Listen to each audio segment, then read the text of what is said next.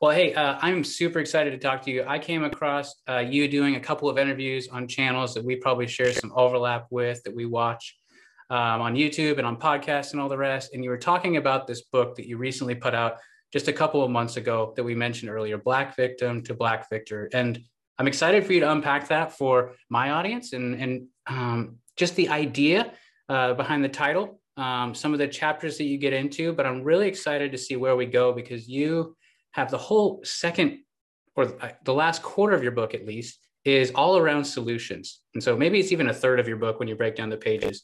So yeah. you're not just dunking on a problem or giving up uh, easy knockdown arguments and scarecrow caricatures. You're actually providing solutions, at least suggested solutions. And I really appreciate that, man. So I'm excited to talk with you um, to unpack all of that.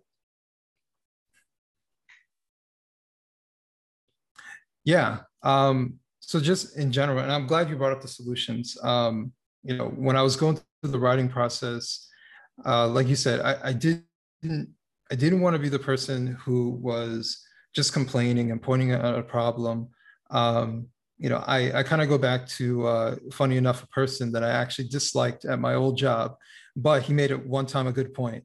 Um, you know, if you're going to point out a problem, try to have a solution behind it, because um, otherwise you just sound like you're complaining.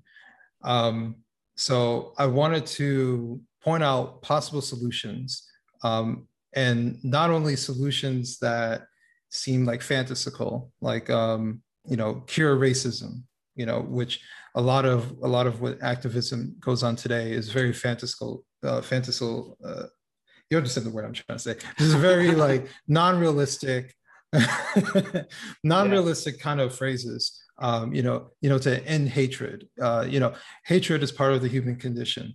Uh, you know, it, it's it's impossible to get rid of. Um, mm-hmm. the only thing you can try to do is mitigate it and and try to persuade people to steer away from these things that we have inside of us that is very easy to go towards um, so a lot of what i talk about is reunification finding commonality with other people um, you know understanding the importance of family um, finding god within your life um, you know all these different things that are very realistic that are everyday things that people practice um, but maybe we just don't think about it enough when it comes to problems that exist within the black community and and the, the relations between uh, black americans and white americans or, or any other demographic um, you know these are very uh, i would say universal practices mm-hmm. so I, I like to say like the book is is a it's a description of what's going on in Black America. It's like a case study. However, these are these are principles that could be applied to any culture um, around the world. You know, the idea of being a victim uh, when you may have the capability of overcoming, and I believe that God has given us the ability to overcome. You have the strength to move forward, even if it seems like things around you are falling apart. And it is human resili- uh, resilience that has kept mankind going throughout the centuries. And even when times seem to be the worst, somehow people find ways to celebrate life, to find love in God, and to keep moving forward. So I think these are these are very uh, important things to always keep in mind when it comes to what are your issues in your life. Um, you know, are you partly responsible for your outcome? Which, in my opinion, everyone is partly responsible for their outcome. Even in the in the worst of uh, tragedies, you have some sort of responsibility, and that's not to take, um, that's not to point the finger at someone. That's to say that you have the power to change it if you're the one who put yourself in that predicament. Um, so it's just I wanted to have very good general principles and things that are tangible for people to to gravitate towards. This is good. And and i want to get to a lot of that because you root a lot of that in the individual which i think is super important. There's a larger conversation going on in culture right now around around what we might call rights which is super important like human beings made in the image of god we have we should have equality of rights and all the rest but um, part of being made in the image of god also means there, there's there's a commission within the creation of humanity, and and uh, even if that's just a pattern that's laid out in Genesis, and not so much a science textbook, it's sort of a pattern for being. On the one hand, treat mm-hmm. one another with equality. Each and every person is made in the image of God, and that being made in the image of God comes with a commission. You got to do things that are consistent with being made in the image of God, and that what we might is what we might call responsibility. Um, and so you always have this this sort of tension right, and balance right. between rights and responsibility and some of that cashes out politically i think in, in sort of a left and right dynamic which i don't i don't even prescribe to one side of that which i know you would be in a similar camp there it's, but but those two do hold one another in tension rights and responsibility. Yeah. you need both right? And so let's let's get into that eventually but let's unpack the title of your book before we do it because you're bringing up this it's sort of a i don't think uh, unnecessarily provocative title but it's sort of this this title is playing on this narrative within culture of a black victim but you're saying you want to move from black victim to black victor. Where did the title come from? Why'd you write the book? Let's unpack some of that before we get into the solutions sure um, so when i started writing the book uh, initially i didn't know where the book was going to lead me towards um, you know i just to kind of give you like a little bit of background I started writing shortly after uh, the George Floyd incident last year. And I didn't like the way the discussion was going. It, it seemed outside of the George Floyd incident itself, which is very nuanced and it, it is complicated and it's tragic.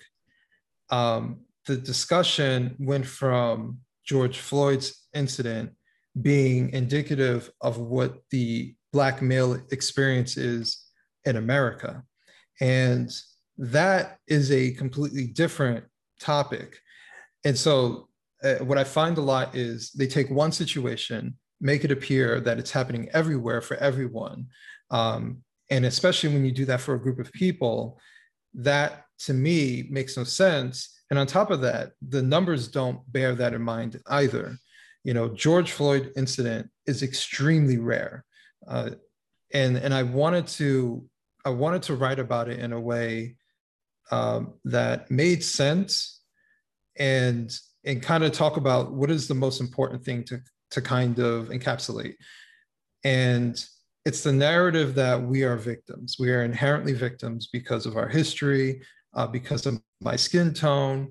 You, as a white person, see me as something completely different, just inherently. It doesn't matter who you are as an individual, it doesn't matter who I am as an individual and and it's those things that i find very disempowering uh, it takes away your agency as someone and it takes away my agency it says that you have no control over who you are and i have no control over who i am. And so let uh, whatever's going to happen is going to happen simply because of our superficial skin color. These type of narratives are very damaging to all people not just black people.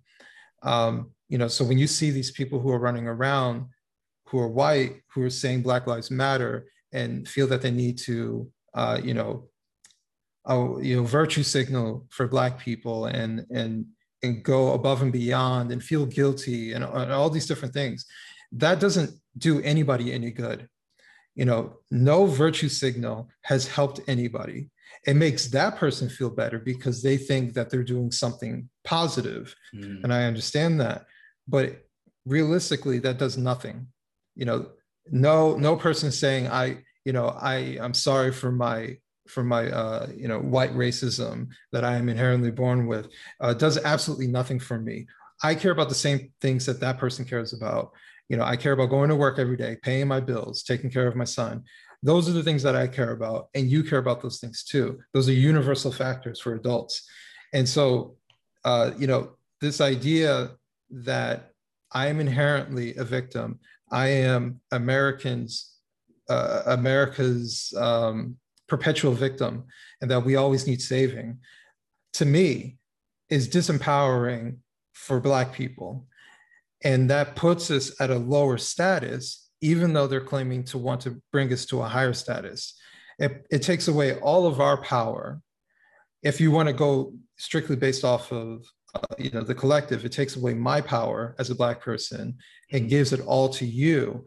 and by the good graces of you as someone who is white thank you for allowing me to finally become something better. Like and that's that's to me that's offensive. That's saying that i'm incapable of doing for myself strictly because of my skin color. And that makes zero sense to me. And it, and it, it can only survive in an environment where being a victim is is highlighted. It's perfectly fine. It's acceptable for me to portray myself as a victim. You know it's perfectly fine for me to say it's because i'm black and nobody would question that. You know maybe somebody behind the scenes would roll their eyes but no one's going to call me out on that. You know or is it because of my behavior? Is it because of my attitude? Is it because of my actions? You know it, it's those particular things that um you know i i just don't like when people try to take away other people's agency uh, whether it be black people or, or any other person that you think is inherently a victim or someone who is put in a, in a, in a negative position for whatever reason. Accepting the the ability to accept responsibility is empowering. Mm-hmm. and so i try to use my story within it where there were times in my life that i felt like a victim. Uh, you know i talk about not growing up with my father and how that affected me and how it was a struggle and and be and feeling like a victim didn't mean no good in that in that sense. And it wasn't until i removed that mindset and i started to believe in myself look within myself accept god in my life especially that's when my life started to really take off and really really turn around. And it's those it's those things that if i stayed in that victim mindset i wouldn't be where i am today. There's no way i would have written a book like I, I just I I wouldn't be at, at a progressed level. And the victim mentality always holds a person back. It doesn't matter what they look like. Um, and, and it, it's something that I really wanted to gravitate towards because right now in America, being a victim is trendy. And so if you're a woman, you're a victim to male oppression. If you're black, you're a victim to white oppression uh, you know, the, the list goes on and on. Everybody's trying to find a way to feel like a victim. And all that does is bring down, bring us all down as a country. Um, and, and it's something that I am very concerned about in general. Yes, because it it inevitably it necessarily tribalizes us when we start thinking in those patterns and ways that you're talking about um, of yeah. By finding your identity and it's not just a mentality it's literally finding your identity as a victim. Um, and, and, it's it's such mm-hmm. a tension because you brought it up earlier like some people legitimately are and you can think of you could imagine like horrible atrocities where someone has no they didn't even put themselves in a situation. They were just a victim of a heinous act or crime. Like that happens and then and yet still and this sounds so cold but then how you respond to that situation it matters you know? And i've i've, I've um i shouldn't say i worked with i've i've entered into dialogues and hosted conversations with people involved in uh, sex trafficking in some of that world. And they by and large uh, they they're obviously given permission to what kind of label would you like? Do you want to be a victim? What do you want to be? They almost to uh, 100% will say something to the effect of, I would rather be considered a survivor than a victim. Like I, I made it through something difficult, but that's not my identity. Absolutely. I am not that. And, and oftentimes are, uh, at least the ones in, in the circle I was talking to were from a minority community. And so it's like, that's a totally different perspective. Mm-hmm. And so you're talking about an identity issue in some ways. And so what kind of factors do you think, or what kind of things, um, reinforce that identity of a victim, but also at the level of narrative, but also at practical realities too? What reinforces that and then perpetuates that, if that makes sense? Oh man, uh, there's so many. Um, so for well, one, I ask because I know you've written about some of the, them. Yeah, yeah. Um, so the biggest one I would say is the media. Uh, the media reinforces victimhood. Um, it victimhood is profitable for for the media. Um, also, being a victim is is very um, in some ways profitable for the government as well. You know, the idea that you are able to vote for a politician who's going to give you something because you are a victim of something else. So we can use reparations, for example. The idea that I need money from the government that is unearned, that is not related to anything I've done specifically, taking tax money away from everybody, including other Black people, to give towards myself for what reason? And is it just because superficially I'm Black? I mean, that's why I even poke in, in the book, I asked the question what are the stipulations behind reparations? I'm half Trinidadian. My father's from Trinidad. Mm-hmm. Do I get half of the money? You know, so like, how does this work? Um, are we to think that if reparations was to happen, that the government would give us one check and that would be it? Because once you open up that Pandora's box, especially when it comes to the government, they are likely to go back to it. And, and on top of that, even if reparations was to never happen, the government uses reparations as, as like a, a, a toy to, to pull Black people along or to, to signal towards them. Um, and I, have seen this multiple times with the, especially on the, with the Democrats, they, they love to bring up reparations when it suits them you know, when they go into a state that has a higher Black pop- uh, population, they use certain keywords. They use reparations. They they talk about prison reform. When they go to New Hampshire, they mention nothing about it, and it's very purposeful. You know, it it is it is a manipulation tactic, and people fall for it all the time. And I fell for it at at certain points, um, but um, you know, the media, the government, they all they all profit in some ways around people feeling like they're victims. Um, the other side to it comes within the community. So I talk a lot about the role of the father. And from my perspective, if you have a healthy father within the home, he wouldn't allow his child to feel helpless. And that's what being a victim is. You're someone who is helpless to your circumstance.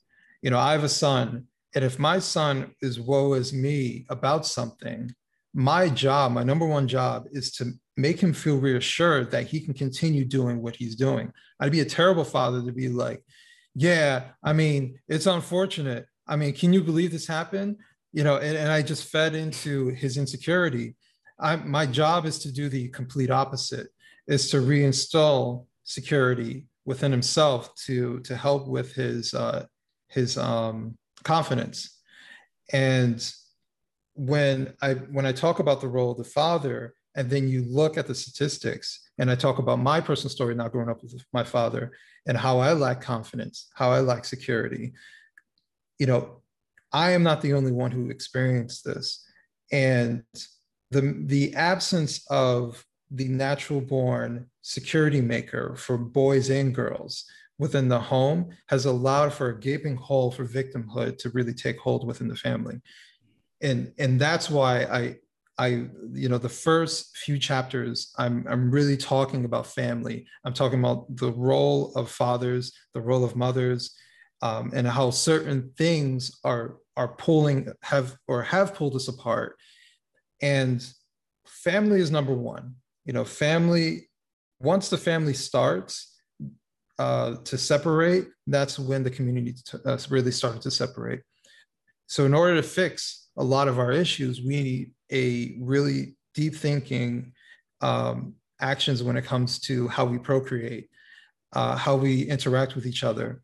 And we need a strong reunification within the family in order to rebuild what we had lost because we were at times the most married demographic within America uh, pre-civil rights. Now, um, you know, we are the most separated family unit within the country and, and within a particular demographic. And we have legit issues internally between men and women within our community. There is there are some issues as far as how women view men and how some of the men view women. And there are legitimate concerns on both ends. And it is a conflict and, and I, I kind of dive deeper into into the book as to why that's the case, or or at least uh, just even discussing those particular viewpoints.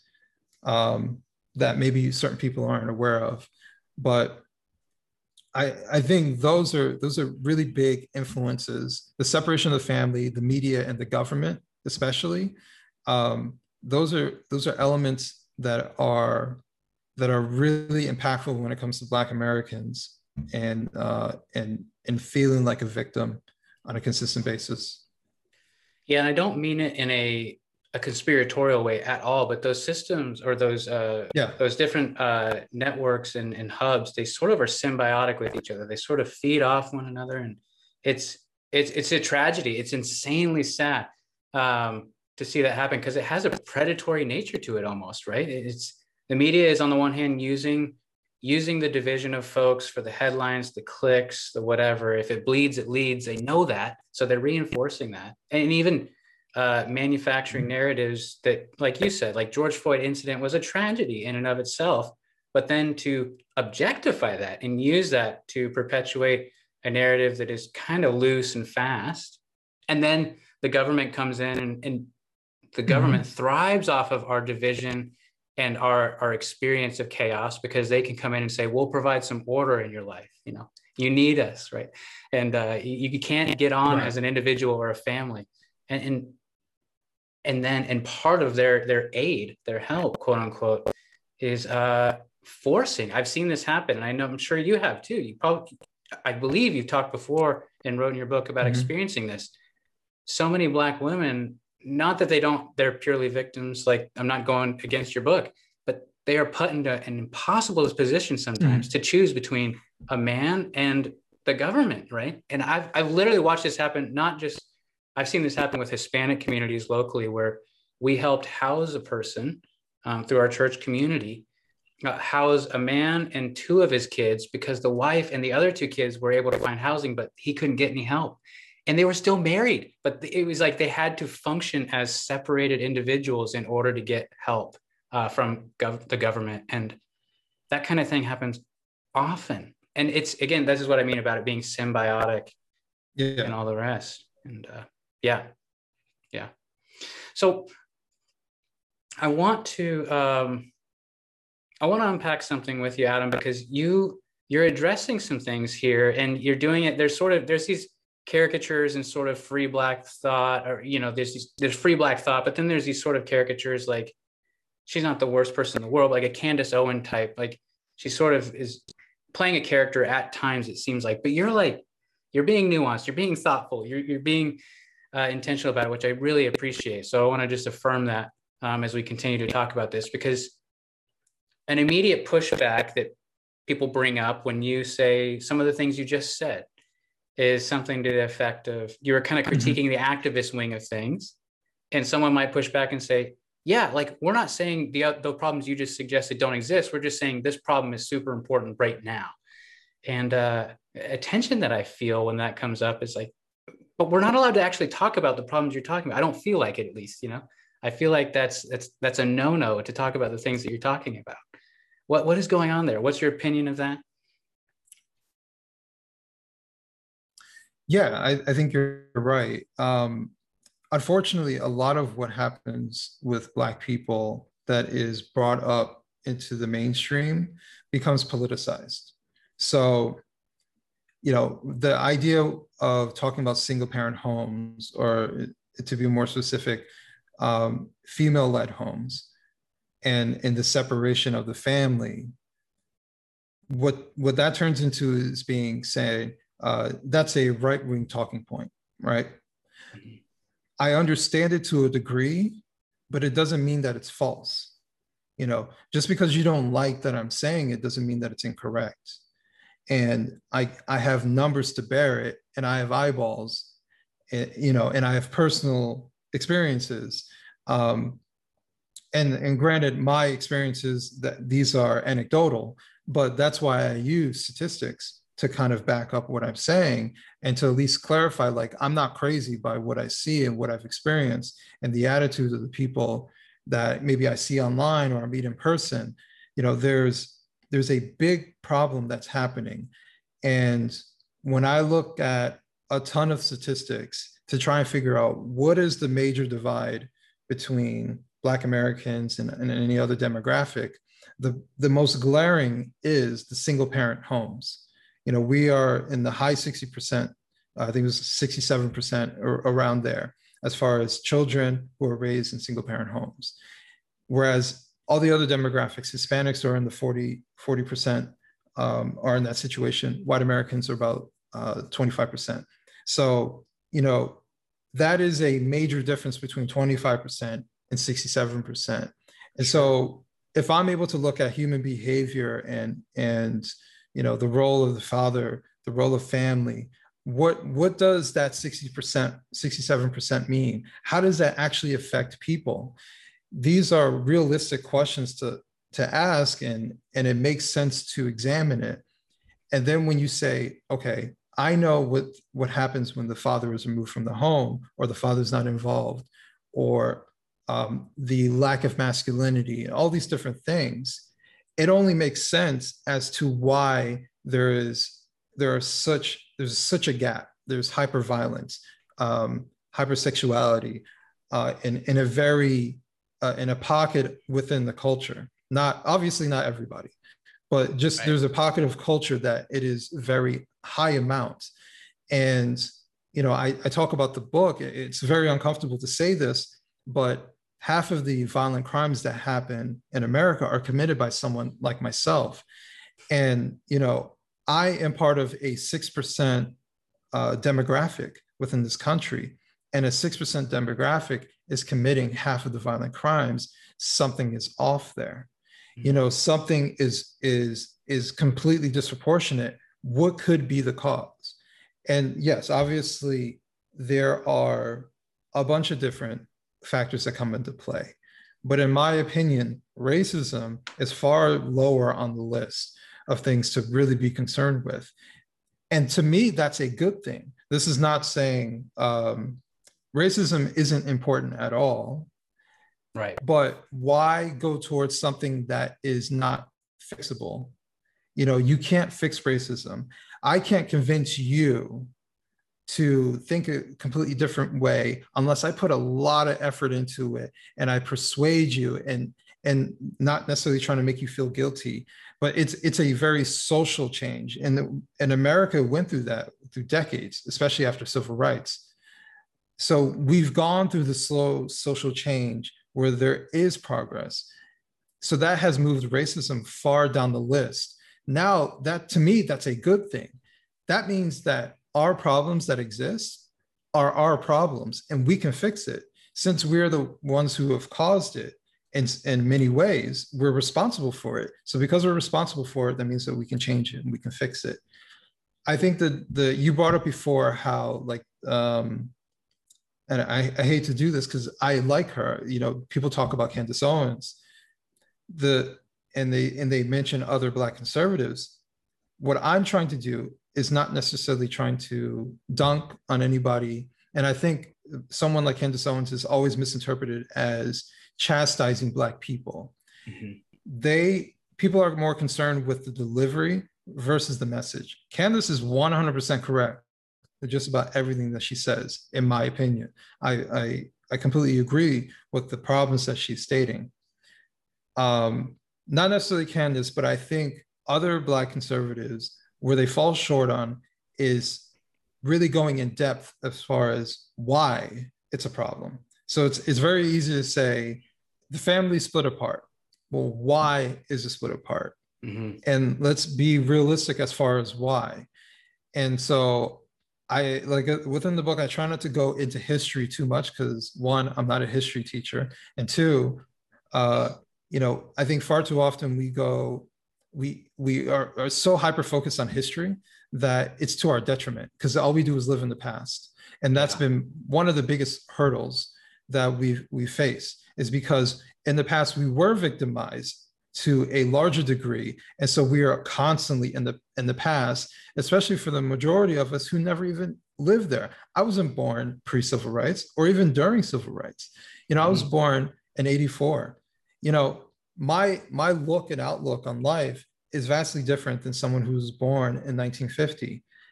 So the the idea that we should all, including the younger generation, which the younger generation are the activists for the most part, are to live this experience of either slavery or civil rights on a constant basis, to constantly be re traumatized about something that they never personally experienced is extremely detrimental and it, and it, it doesn't do us any good. Um, but all in all, I, I, am kind of veering away a little bit, but I don't think um, so. I, I think I think the, the in general, it's I'm I'm trying to be thoughtful in the book by going deeper into the actual problem in a realistic and logical way. And and people can disagree but and that's fine. But as long as you understand how i'm coming to the conclusion as to what and, and what the points that i'm trying to make. And i think that's that's the biggest thing is to give people another perspective. Not everything is simple. You know there for very large social uh, social complexities within this world, far often it is extremely complex. It's not simple. And I feel like a lot of times we take complex things and say it is a result of something simple. And then we take simple things and make it complex. You know, we we do this backward games so many times. Yeah. So, you know, the idea that all all the the solution or the problem is always either white supremacy or racism to every problem that we experience solves nothing, has never solved anything, and will never fix anything because those aren't the problems.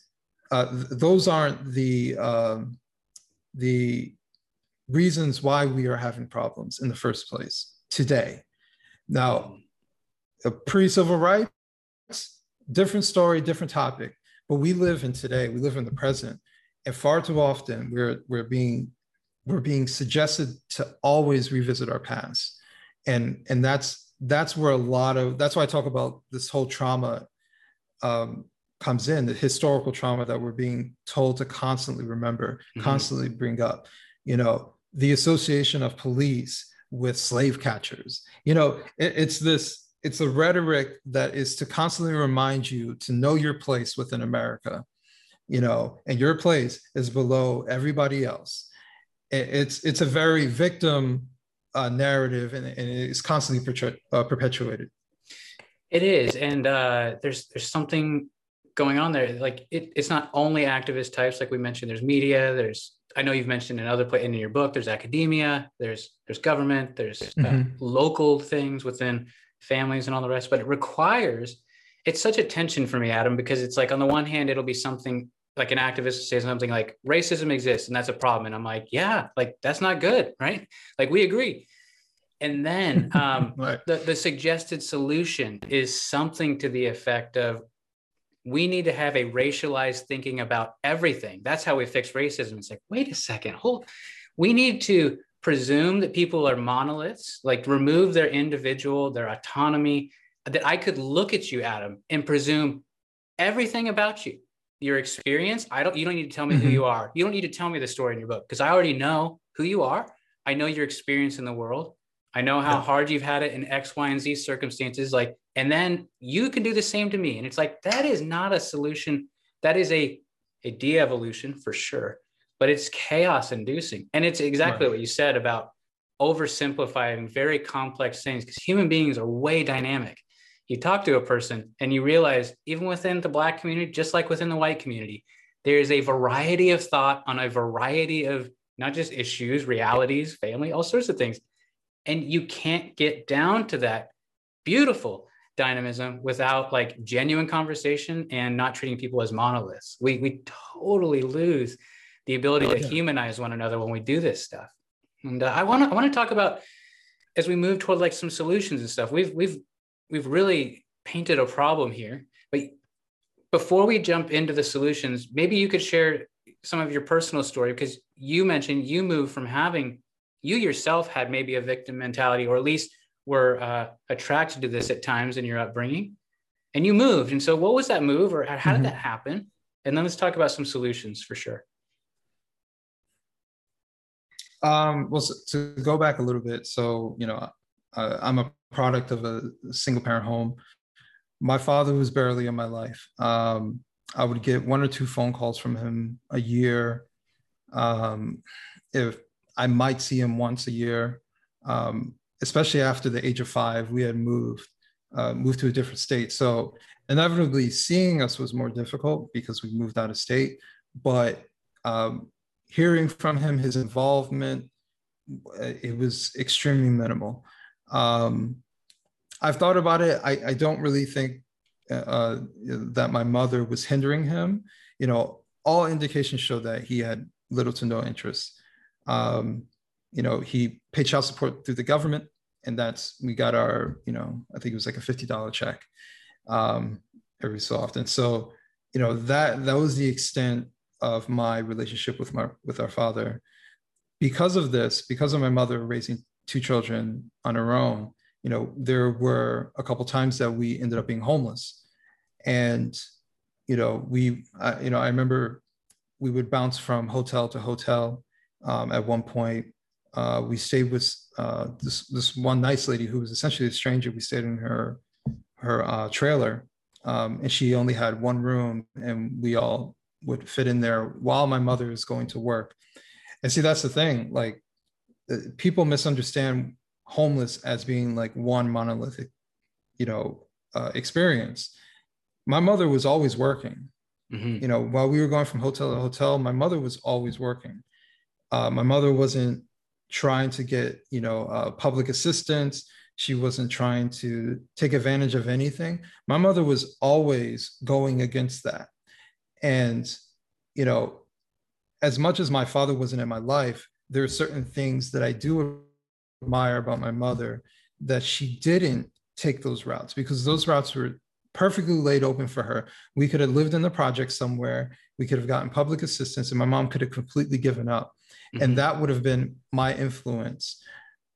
And, you know, uh, going through those experiences and, uh, you know, at times feeling like I, I, didn't know what it was to be a man. Uh, I didn't really have any male role models.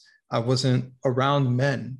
Uh, you know, I was around other boys, but I needed to be around men to to kind of give me guidance. And I talked about the confidence and, and the, the role of the father, a role of other men when they see younger, you know, boys to mm-hmm. to reinstall confidence, to tell them like you can do this. And, and boys need to hear that. Boys need some direction. They need a confidence boost. They need to understand what it's like to be masculine uh, and what it means to be healthy, uh, healthy in your masculinity. Those things were missing for me in my life. And it doesn't mean that I, I was incapable of getting it. I am those things today. But what I'm saying is it took me three decades to get there. And yeah. for for a child who has that father, that father is a shortcut in life from my perspective. And you know, not for nothing, one of one of the reasons I wrote this book is because I thought about legacy. I thought about something, leaving something behind for my son, and my my son is now reading the book.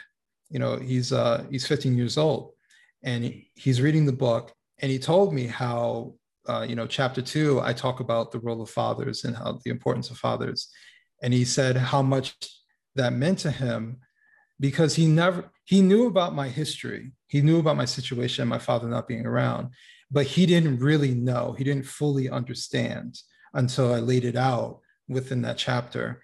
And it made him appreciative of the shortcuts and the things that he doesn't have to worry about. I've always been in my son's life. Um, and i've always shown that i've cared.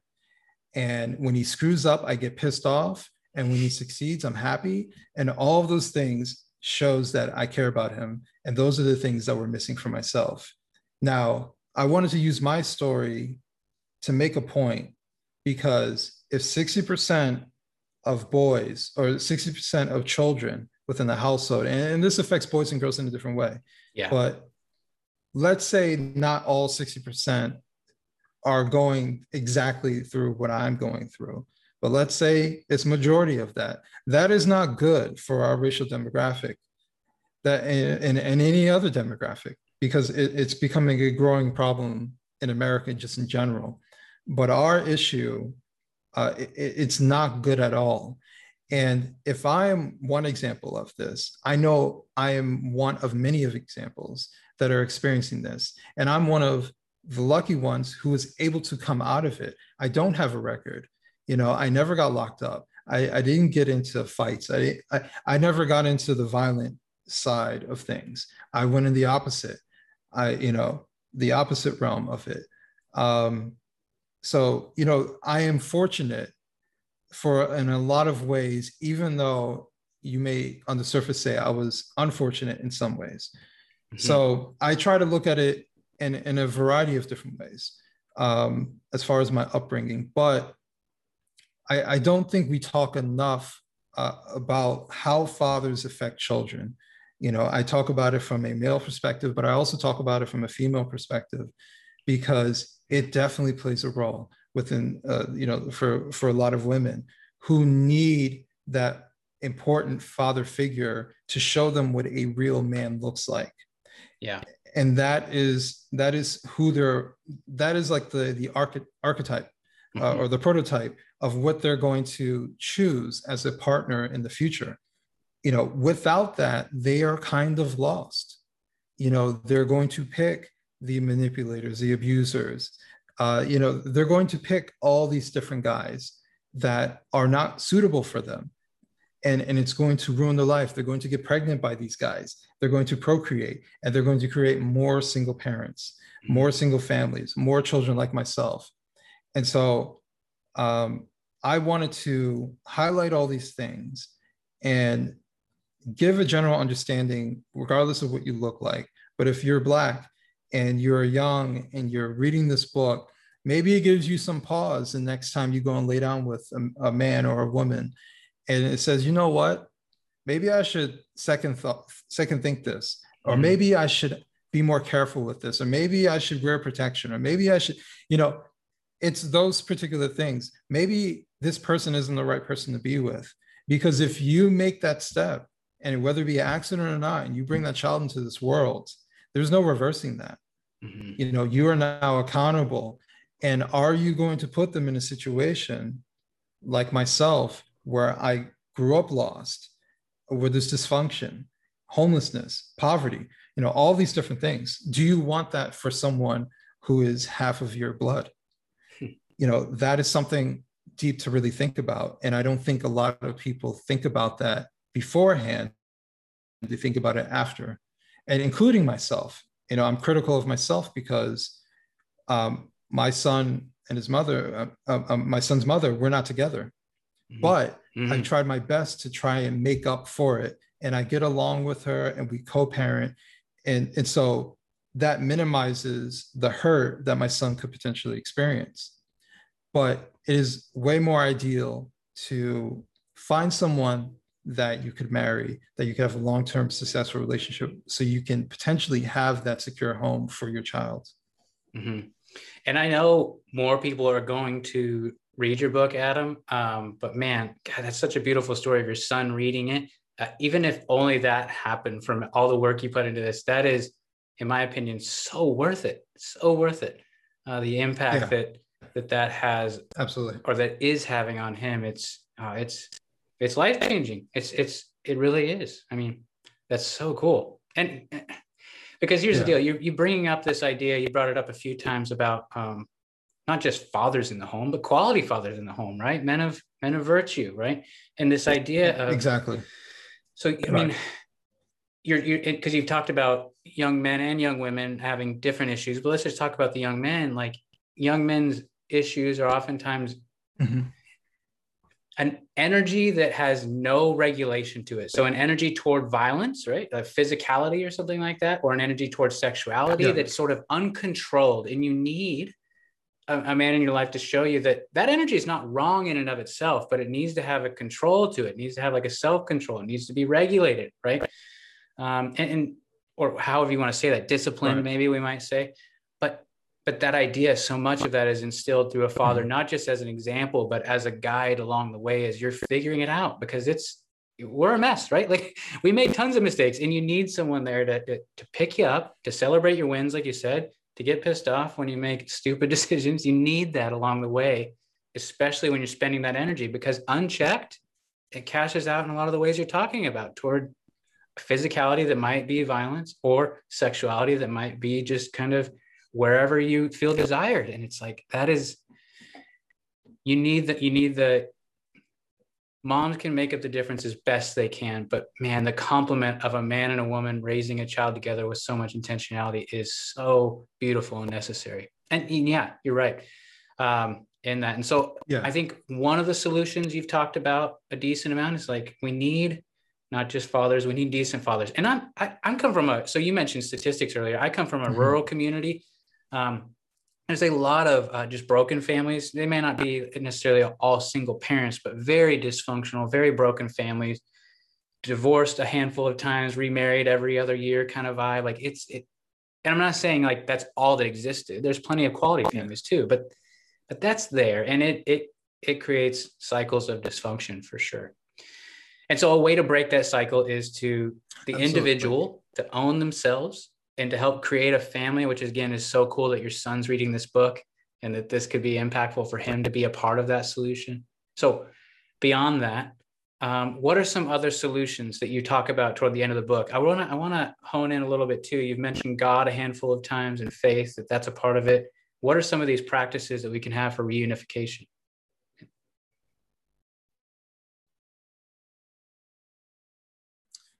Um, you know what so reunifying the family it, i i believe is like the first solution uh, that i listed in there because i think it's the most important.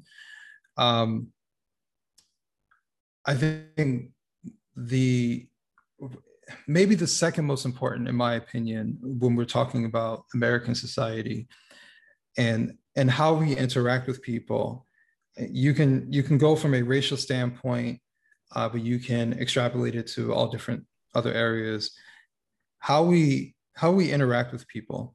Um, you know, do we try to find common ground with other people, even if they appear different? Mm-hmm. And in order to do that, I have to not see you as a collective. I have to see you as an individual. And, you know, I talk about uh, within that chapter about my my aunt Anne, my great aunt Anne, um, you know, my my actual grandmother, she died when I was uh, when I was really young, so I, I didn't really know her. I, I don't I don't remember her, but my aunt Anne, my great aunt Anne, she was like my grandmother, and she, I, I would see her mostly on the holidays. We didn't live close by, but um, to me, as someone who grew up kind of separated from other people, we moved a, around a lot um, I was kind of sort of alone with just my immediate family. Her family is really the only family that I was a part of. And especially her, she was like the matriarch of the family. Mm-hmm. Um, you know, her husband had, had passed away. So it, it was just her. And her love and acceptance of everybody that came through that door was something that always meant a lot to me. I would go there and I never felt judged. She respected everybody and she she wanted respect back. She was uh, you know very joyful. She was very loving and she didn't care what you looked like. You know, one of her one of her closest friends who looked at her like a sister was white. She was a white neighbor and they lived they were neighbors for years. And she was there uh, you know until the day that she died. Mm-hmm. And you know, it it was it's one of those experiences that really means a lot to me. Um, and when she passed, it really it really hurt, but it, it's an example of how she was able to live a certain type of life, a life of love, a life of acceptance, because she didn't care what you looked like. She only cared about the character that you presented. And I think there needs to be more of that. But in order for that to happen, I have to see you as an individual first. I have to want to know you and know who you are. Um, you know, within that chapter, I talk about a guy that I met. Um, you know, he's in his 70s, he's white, and, you know, he's a veteran, you know, the complete opposite of what I am, you know, mm-hmm. uh, on a superficial level. But when I started talking to him, uh, you know, we initially started talking um, you know, somewhat around politics and conservatism, but I got to know him on a deeper level, and now he's like my biggest cheerleader. Yeah. You know, and and we we talked about uh, what it's like to for him to not grow up with his father. He doesn't even know who his father is to this day, and you know, it's that connection. We don't look the same. We're not from the same background. Where we have all these things that separate us, but forget all that. What brings us together? And even in that those moments, our trauma brought us together, and that made us feel more human towards each other. And like I care about him, and he cares about me. And I'm telling you, he's one of the biggest cheerleaders of mine, and and I appreciate that. And and it that wouldn't exist if I only saw him as a white man who is older, you know, and just dismissed him. And and right. there's those things that, um, you know, I feel like uh, I feel like a lot of us, regardless of race, people in general, we are so stuck within our tribe, and we see no value in other tribes. You know i i started traveling a few years ago and i just started meeting people. I just started talking to people.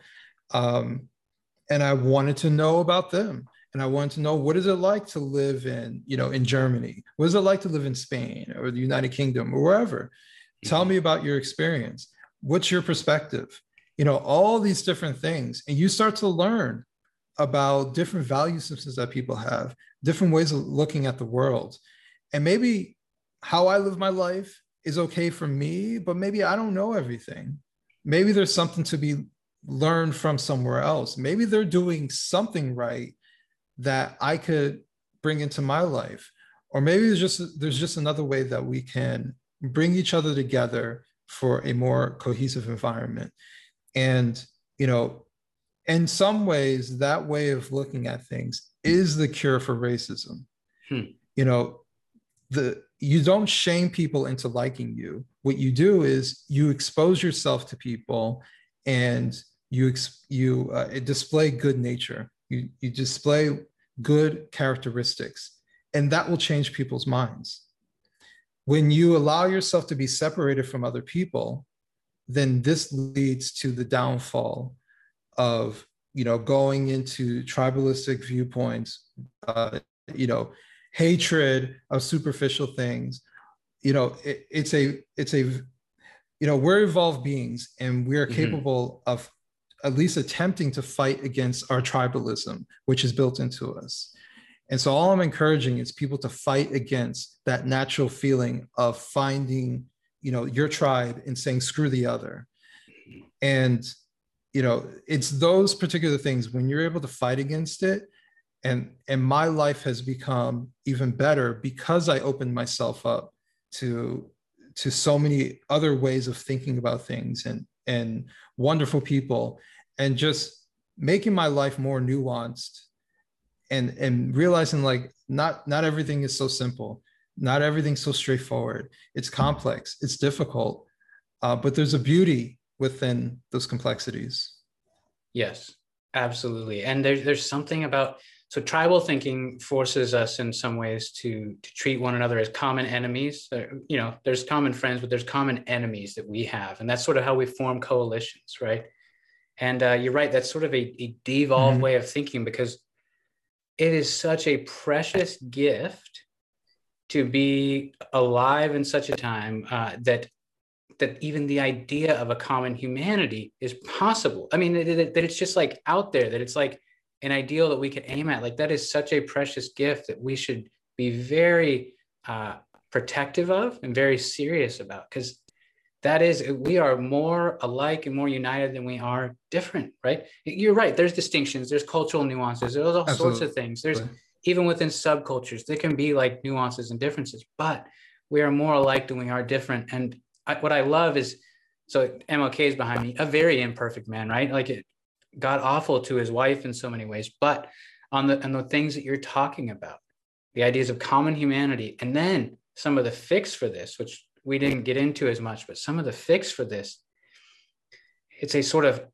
and I, I mean radical in, in the realist way about it it's sort of a radical grace or a radical enemy love that's willing to love the other even mm-hmm. when they don't deserve it right And that is the only way that you break these cycles of tribalism. Because if we just play, and this is why, again, I'm not, we brought up Candace earlier just because she's known and kind of everyone knows who she is, but it's like sometimes she has such an awesome opportunity. Maybe she wouldn't be as popular as she is if she did it because the internet sort of rewards the either or stuff. Yeah. But it's like if she practiced enemy love at times, it's like there would be so much more healing and so much more uh, reconciliation that could happen. But again, maybe she just wouldn't be as popular because the internet doesn't reward that. But she's right in so many of the things she says. But then if we, yeah.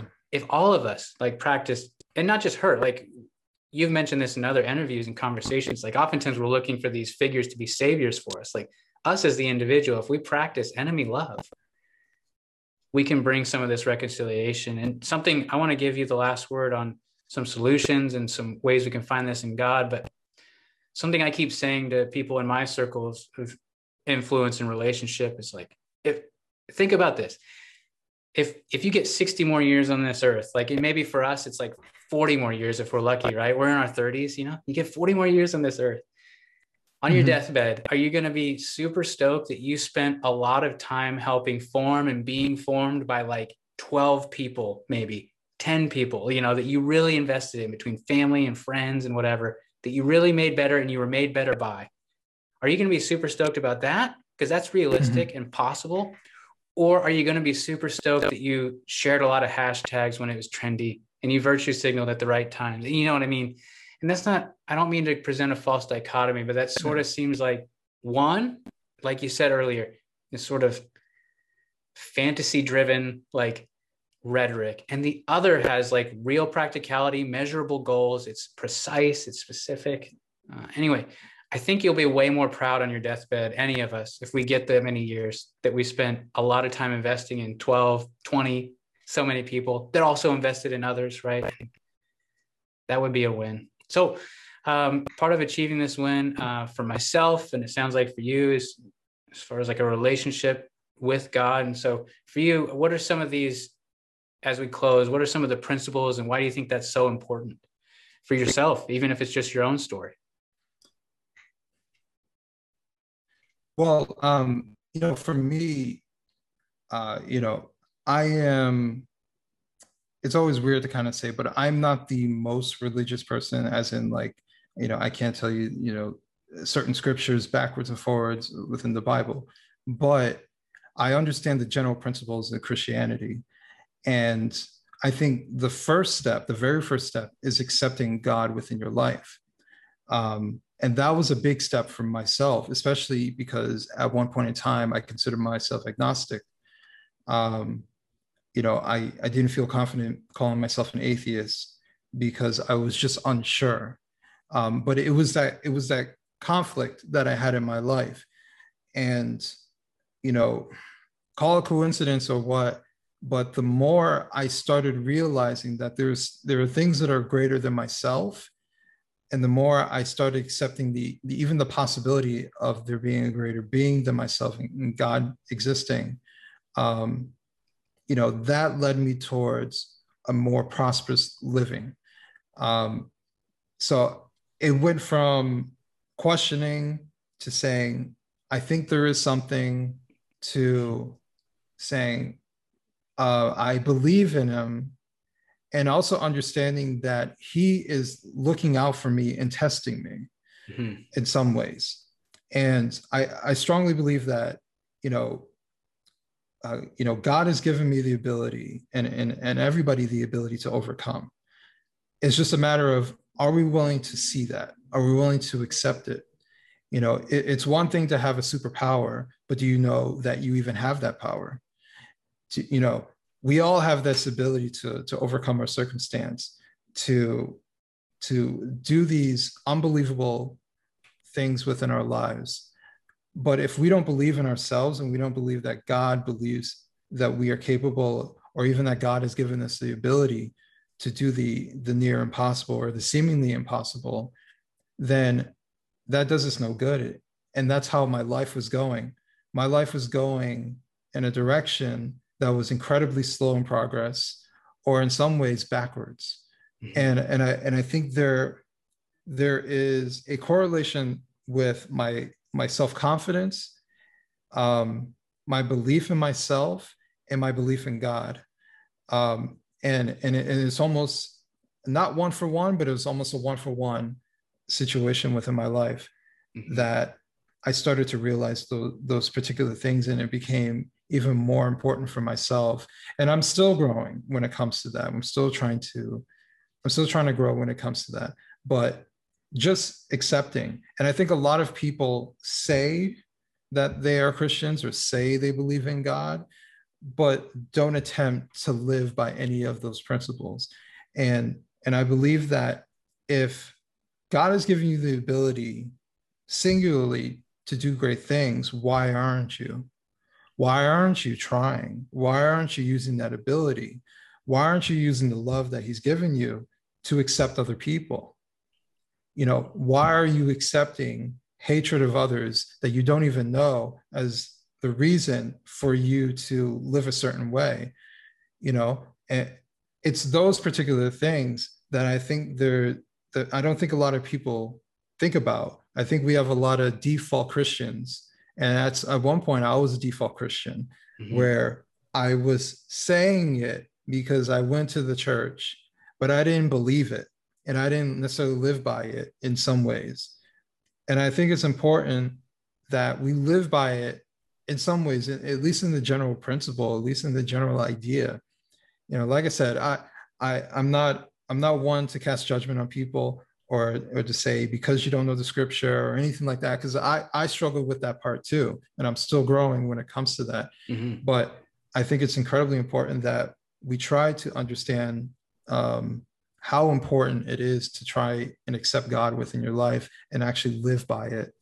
Um, and you brought up something kind of important before. I think there's a lack of purpose for a lot of people. Um, you know when you said would you rather be known for helping the 12 people or for the hashtags? Those hashtags give people purpose unfortunately. Mm-hmm. and we have a crisis of purpose within within this country especially i would personally bring it back to fathers because i you know i i call it the purpose compass. You know your father is your purpose compass. You know he's supposed to help you lead in a direction to have you some sort of purpose within this world. And without that purpose compass, we become lost. So, you know, there is definitely a crisis of purpose that's happening for a lot of people, um, and they're directionless, and they'll gravitate gravitate towards anybody that tells them to go in a particular direction. And that is when you see the infatuation with political figures, the infatuation with the celebrity, uh, the elites. You know, all these people who look big and grand but they don't mean anything to you in your real world you know your your father your family god those are the things that actually mean something and are influential to you in your actual in your real world and those other figures they will use you up and spit you out all over. And mm-hmm. they'll they'll get what they want out of you and they'll put you to the side. The people who actually love you who care about you you know find purpose within those people. You know find a way to help other people. Find something that you're passionate about. You know the, that gap in purpose is extremely extremely uh, detrimental for a lot of people especially young people who are struggling to figure out their life and and how they're supposed to grow into this world. So it you know purpose is a very big word uh, and, and that's one of the solutions is finding purpose find purpose and find god. Um, and, and those those things will help you to bring a more a joyful existence.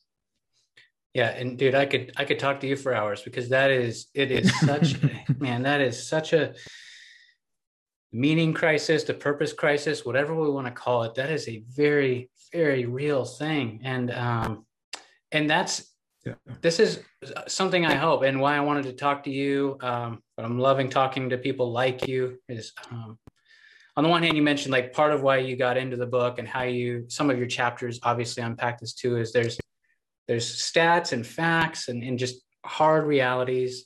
And I don't mean harsh realities, I just mean like hard stats that don't always line up with narratives and all the rest. But here's the tension. We are narrative creatures. We are we are evolved in all the ways that you said. But part of the way we make sense of the world is narratives. It's stories.